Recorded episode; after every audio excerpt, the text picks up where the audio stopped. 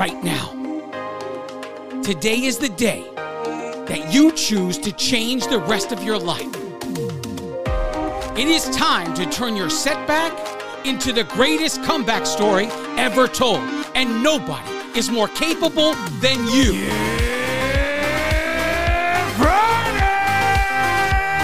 This is the Ranting Weight Watcher podcast, the future number one weight loss podcast in the world.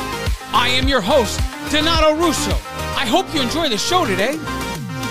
If this is your first time here and you enjoy the show, please subscribe and spread the word of the Ranting Weight Watcher podcast wherever you are and to whomever will listen. If you'd like to connect on social media or wherever else, check out my Linktree page, Linktree forward slash the Ranting Weight Watcher. Let's connect today. Hello, everyone. Welcome to episode 109 of the Ranting Weight Watcher podcast. If this is your first time here, welcome to the show. Now, I got a great show planned. Let's get into this. Journey updates. Well, we are down one pound this week. For the month of September so far, we are down 1.8 pounds. Total lost since January 2019 is 157.6 pounds. Pounds remaining to get to our current milestone goal of 175 pounds down is 18.4 pounds to go. And the pounds remaining to get to our 200 pound milestone is 43.4 pounds. Since this 75 pound milestone, I started making what, what I call a cushion goal. So whenever I hit a milestone, so like for instance, I recently hit the 150 pound milestone. I set a cushion goal. I based my cushion goal theory on how much weight I can fluctuate because I noticed that when I would hit a milestone, if I would immediately after that have a weight fluctuation, I noticed a a mental there was something there where I like kind of went through this whole thing of feeling like a failure and all that stuff. I didn't like feeling that. And I wanted to get away from the milestone as quickly as possible. Whenever I would go right over the milestone, like 150 point whatever, I would immediately set a cushion goal. I could fluctuate like six, seven pounds easily. So I decided that my cushion goal would be nine pounds. So when I hit the 150 pound milestone, I set my cushion goal. And at the, this point, I'm about a pound and a half away. So that would make it total loss of 159. That would make the cushion goal met. So we're just about 1.4 pounds away from the cushion goal that I set when I hit the 150 pound milestone. And I do this now ever since I hit the 75 pound milestone. I have been doing this because of the psychological thing I would go through when I would pass that milestone. So here we are, we're 1.4 pounds away from that cushion goal, but the other milestone goals are still ahead of us as well. Now, if you were listening last week, I began an experiment. And to briefly go over it, I I recently had to go through some training in my job so that I could become a trainer for a brand new software upgrade that the entire corporation is going through. And then I would become a credential trainer to help train my coworkers in the new software. When I started to be actual the actual trainer and I started to have cla- a class schedule, I noticed something. And that was that when my time to eat was restricted, I did not find that I was hungry. Okay. So I currently eat on a schedule. And when I was eating at home, I would eat breakfast. My first breakfast would come at 6:30 in the morning, and my second breakfast would come around 10 o'clock in the morning. Then I'd have a snack around 12:30, and then lunch would be 2:30, and my last meal of the day would be dinner, and it would be somewhere around say five between 5:30 and 6:30 but by 6:30 I would be done eating for the night. So when I started teaching, I couldn't exactly break out some snacks at 10 o'clock if I'm in the middle of teaching. So then all of a sudden, my second breakfast, that 10 o'clock little meal there, ended up, I ended up eating it at more like at 12 because that's when my actual lunchtime has to happen when I'm teaching. So that second breakfast happened basically about two hours later than it normally would and became my lunch. Now, the lunch that I would eat at two o'clock or 2.30 was no longer being eaten because I'm still teaching at that time.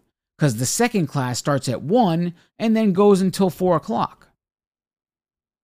So I'd be driving home with my actual lunch still sitting in the bag. But I would, for the most part, I would feel satisfied. Now, there were certain days when I'm driving home and I'm feeling hungry. I noticed that, okay, yes, I felt hungry, but there were snacks in the bag that could have satisfied me long enough to get to 5:30. I didn't have to eat the actual lunch. So it became an experiment. Last week was week one, where I would eliminate at minimum the sandwich I have every day for lunch. The sandwich is a five point savings. There is a potential, because I eat two fruit with that sandwich, there is a potential to have a nine point savings. I don't need to lose the nine points. I get blue dots Monday through Friday, no issues. There's no reason to eliminate this. But because I noticed I didn't feel like I was starving, I thought maybe at this point in my life, I don't need to be on a scheduled eating. The whole reason I built this idea of scheduled eating is because the beginning of my journey, I was so terrified to ever feel hungry that I made it so that I actually went as far as writing down the times I started to feel hungry. And so then I scheduled a food intake about a half hour before that time. The theology was if I never ever felt hungry, I would never go and crazy and binge. I'm here, I'm down 150 pounds, all with that theology. From day one, I started to build my food plan and then elaborated and started to come up with a food schedule. So once I found the foods I liked, then it became never ever feel hungry. When do we need to eat to never ever feel hungry? And here I am, almost four years in. Besides starting this experiment, I have been eating all this time to never feel hungry, and I am down over 150 pounds. So the method works. Now, because I realized this, that I didn't need to do it anymore, maybe with this idea of, you know, training getting introduced into my life, did I really need to schedule eating still? It made me rethink everything. So that's the whole reason for the experiment. So now that week one is over, I could tell you that I had trouble on one day when we talk about Monday through Friday, because that's really the the experiment goes Monday through Friday because I don't really eat the same way on the weekends as I do Monday through Friday. We got to the end of the week. The most difficult day of the week was Thursday. So Monday, Tuesday, Wednesday, I teach. I came home Thursday to do my normal work. Friday, I was home also, but I was teaching virtually. So it was the same schedule as if I was standing in the classroom. So now, because of that, Monday, Tuesday, Wednesday all went smoothly. Friday went smoothly, even though I was home. But Thursday, being back to my normal work, there were some psychological issues. 10, 10 o'clock came and I started to look for food. And part of me said, okay, this is definitely psychological because how can I do this for four days of the week? And then this one day, it bothered me. I made it through week one. If I need to make adjustments, I'm thinking that I want to go a protein route. For week two, I'm going to keep it going. No adjustments. We're going to leave it the way it is. So lately, well, I'm saying lately, but in reality, it's been over the past year or so. I do a lot of viewing things on YouTube, you know, different types of shows and stuff like that. But I guess because of my habits of what I'm searching for and with the content I'm absorbing on YouTube, I've been getting a lot of ads that are targeted by fitness this one ad keeps playing where the guy is ta- he's I mean he's a you could see he's a male bodybuilder or whatever the case may be. He's talking about how cardio alone will never get you to your goal weight. It'll make you soft, but it'll never get you there. And I thought it was interesting and I said, "Hmm, I don't know." I never really took it seriously because the same guy in the same ad a minute or two later is trying to sell you fat burning pills. And then, but then at that point, I started hearing it elsewhere, just from people selling nothing.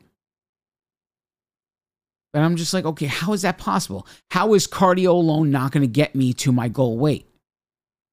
The curiosity began then, really if I really think about this. But it's been passive. It's not been something I have aggressively gone after. Now, last week or so, I'm listening to a podcast that I listen to, and it's called Mind Pump. These guys are personal trainers, they are bodybuilders, they have won competitions, all kinds of things. And they're talking about basically the same idea. How there are benefits to basically eating a certain way, where they call it eating in bulk, right? Where you actually eat more food than you burn. You take in more calories than you burn. And then you work out in a particular way that stimulates muscle growth. And doing this would be more beneficial to you than cardio alone. Because of all the ads that have been coming at me on YouTube and wherever else, I, I decided to listen. So after listening to it, probably now at this point, I've listened to that episode probably three or four times, to be honest with you. I am now rethinking my entire plan. I'm going to talk about my plan and maybe how it's going to change right after the break. Don't go anywhere. I now present to you the Ranting Weight Watcher Accountability Creed. If you choose this day to say this creed, you are accountable to me, the author. You are also accountable to all of those before you who have taken the creed, and all of those after you who will take the creed. But most of all, you are accountable to yourself. Now recite with me the Accountability Creed.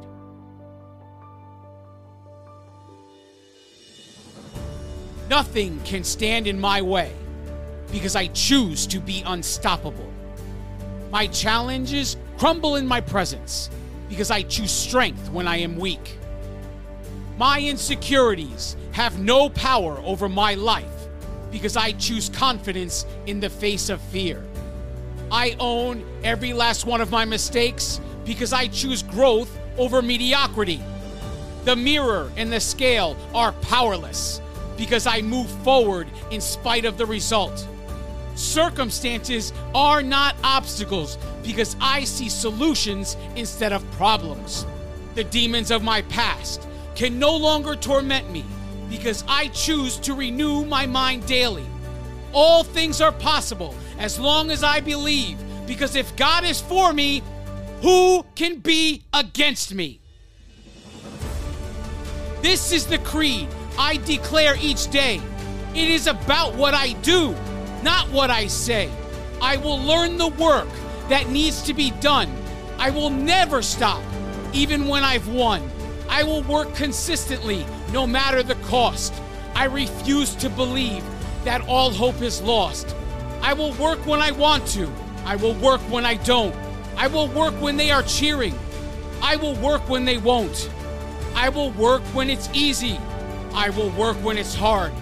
The atonements that I've made are made with no regard. I will work when it's cold. I will work when it's hot. Because choices have consequences, justified or not. When I think I know it all, I will start back at one. Because regardless of what I think, the work is never done.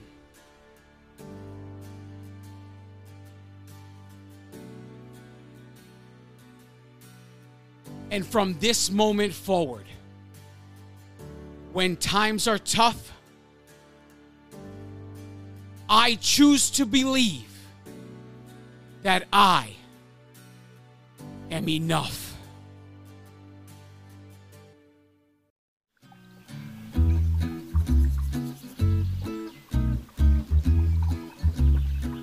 And now it's time for random facts you didn't know you needed to know with the Ranting Weight Watcher.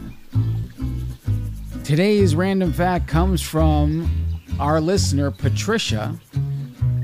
It's about anteaters. Anteaters are edentate animals, they have no teeth. But their long tongues are more than sufficient to lap up 35,000 ants and termites they swallow each day. As the largest of all four anteater species, the giant anteater can reach 8 feet long and from the tip of its snout to the end of its tail. The top speed for the giant anteater is 31 miles per hour at 32.7 degrees centigrade roughly 91 degrees Fahrenheit. Okay. Anteaters have the lowest body temperature of any placental mammal. Anteaters are clever. They know that if they destroy an entire anthill, they won't be able to return to it for another snack. Therefore, the anteaters will never destroy an anthill because they need it as a source of food. Moving quickly is key. Although the anteater is covered with a thick mop like fur, it is not immune to the stings and bites of the ants and termites. The giant anteater will eat rapidly as possible, its amazing tongue moving in and out of 150 times a minute more than the more than twice a second. Anteaters are also good swimmers, using the freestyle stroke and their with their long snout as the snorkel. Dr. Daniel Amen created an acronym, ANTS, meaning automatic negative thoughts, and he collects stuffed anteaters to remind him to get rid of his automatic ne- negative thoughts. I too have stuffed anteater to remind me maybe you need one too. Patty. Well, thank you, Patty, for that random fact. If you guys are wondering why I just read that, it's because that whole training and experience I just went through caused me to have to face a fear, a deep seated fear from fourth grade. and that fear was reading aloud. So, because of this, I decided to make reading aloud part of the show. If you desire to contribute a random fact, please email the show. And the one promise is I won't open it until I record, and I will never edit the footage. So, if you want to contribute, just in the subject line, make sure you put random fact or fun fact, something like that, so I know not to open it, and send it to the ranting weight watcher at gmail.com and I will read it aloud and it won't be edited so that we can gauge my success at reading aloud and defeating this fear once and for all in my life. Well, until next week, this was a fun random fact. Now let's get back to the show. And we are back. Thanks for sticking with me. So, from the first part of the show, I was talking about a podcast called Mind Pump that has had one episode that really sparked curiosity in my thinking here. My entire plan seems to be up in the air at the point at this point. My one plan has always been this. On January 12th, 2019, I walked into my Weight Watcher studio with this one thing in mind. I want to drop 200 pounds and then I will reevaluate my life. I didn't know what reevaluate my life meant, except that reevaluate my life was my way of saying that the journey was not over when I got to the 200 pound loss mark. It was my way of telling myself there was no end. I would get to this goal and then I would reevaluate and come up with something new. Since I've been in this, here I am almost four years in. January 2023 will be four year anniversary. My mentality has evolved. And now there seems to be more of a picture in my mind of what I wanted to do when I got to 200 and that was to chase one of two different body types. Either way, I would be hitting the weights. It was a body style like Bruce Lee, which was extremely muscular but extremely lean. Or it was to chase a body like The Rock, where it would be extremely muscular. All of this was get to 200 first, and then, you know, get really down and dirty and start chasing, make that final decision. And then that podcast comes into my life. The whole podcast is geared toward women. And he's saying why women should try eating in surplus. So that means eating more calories than you take in and then training in a certain way that promotes muscle growth he says the idea of this was that you could be more beneficial in the long run and it would be more sustainable to keep the weight off if you were building muscle along the way. I mean, I've heard that many times. So that wasn't news to me that building muscle helps you to sustain weight loss it, because muscle burns fat. But he put numbers to it and he made it make sense. He says, okay, you're doing cardio only. Let's say you drop 10 pounds. Now you're looking at the scale and you're thinking, yay, I dropped 10 pounds.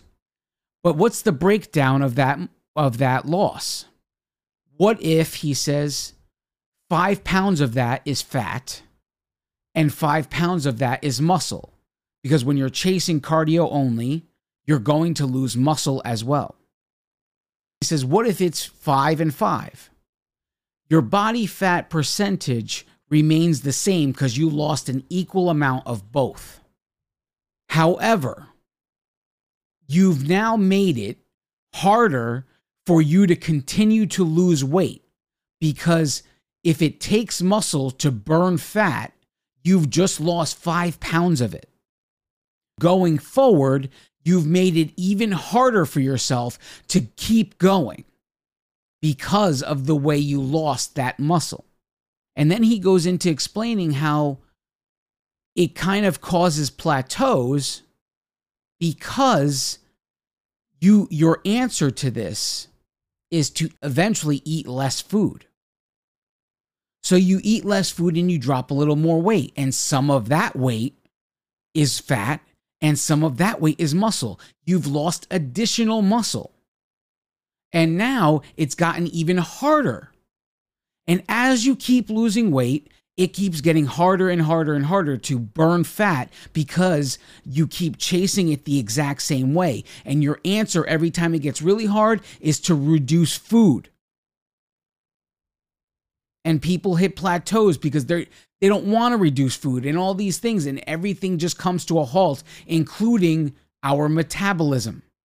Where if we ate this certain way where it's to eat in surplus and to work out in a way that promotes muscle growth, we could manage, get to a point where we could be eating three and 400 calories more a day. And we wouldn't even have to worry about it because the muscle we've built is burning that much more without us doing anything extra.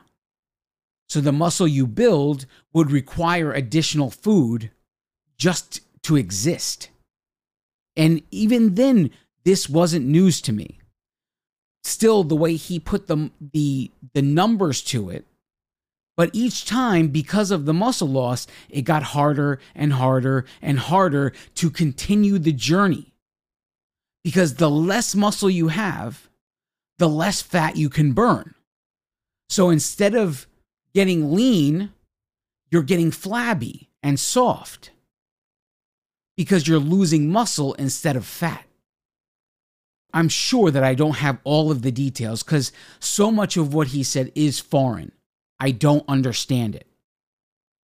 But I can't pretend that it hasn't been constantly on my mind since the first time I heard the episode. It has been so present in my thinking that I might change my whole plan that getting to 200 first may not be necessary. And that maybe I might want to start chasing muscle growth now. But I would have to come to terms with one thing. During the process, during the becoming consistent in the kind of workout that promotes muscle growth and the kind of eating that promotes muscle growth, I would have to realize that at some point the scale is going to halt. It doesn't mean my body is not changing. Because if I am losing fat but gaining muscle and the weight stays the same, my body composition is changing. That is the goal. Body composition change. The body fat percentage as long as the muscle is going up and the fat is going down, we're going in the right direction. The body will change eventually, the scale will come down, or it may not. He used this as a sale tactic. He had a coworker, and this it was a coworker who was a woman. So whenever he had a client, a potential client that was a woman, and he said, What do you think about the benefits of building muscle? right away she's like no no no i don't want anything to do with muscle i just want to lose weight i want the number on the scale to go down and that's it that's all i want and he would call his coworker to the office and he would just announce her name on the intercom tell her to come to the office and he would say to this potential client if you can guess her body weight i'll give you a free month of training the potential client obviously takes the chance and she says, okay, sure, I'll guess her body weight. And they look at this woman and they say, oh, definitely like 109, 105, 110 at the most. And when he's throwing numbers at, like, at, at her like 130, 140, 150, their, their jaws drop because this woman is made primarily of muscle.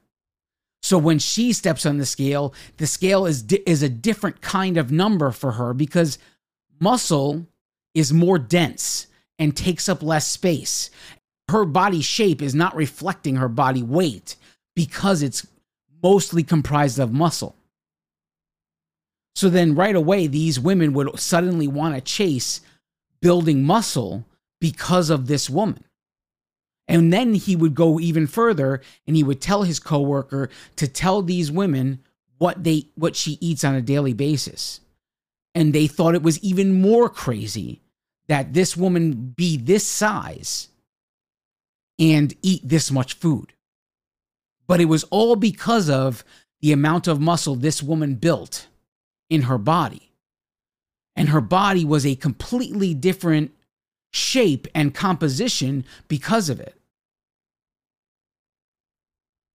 I have to get over this hurdle, knowing that if I chase this, the scale might come to a halt and it might mean something completely different. It may even go up. Who knows? Depending on how I do this. All I know is whatever I do, I'm going to take my time to make this decision. I don't know that I am psychologically ready to chase something like this.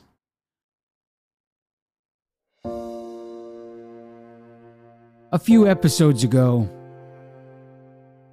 I talked to you about getting to the promised land.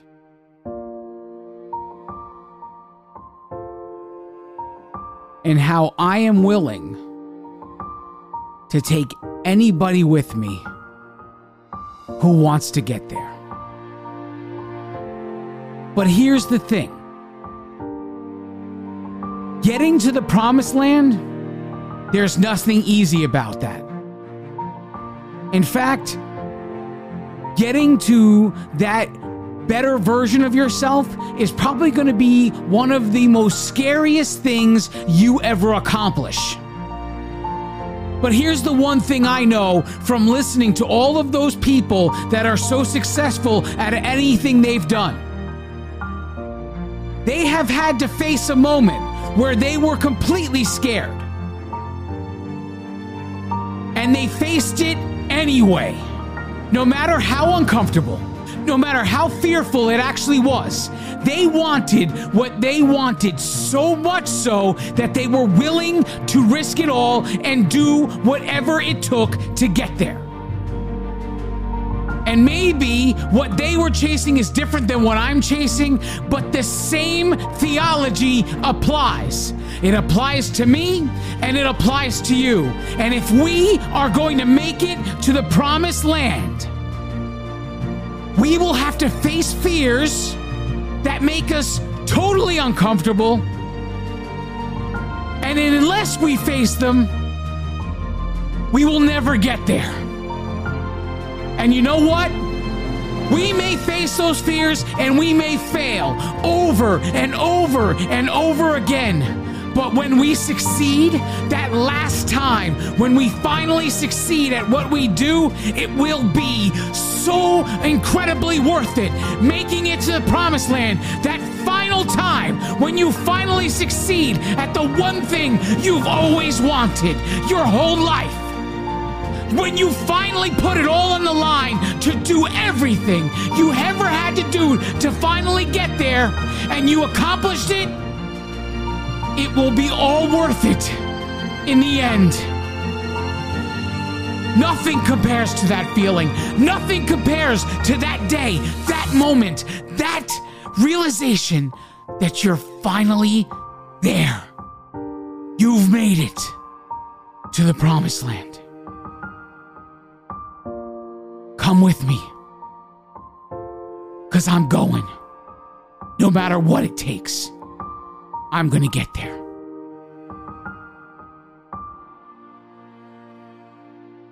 I love each and every one of you. God bless you all.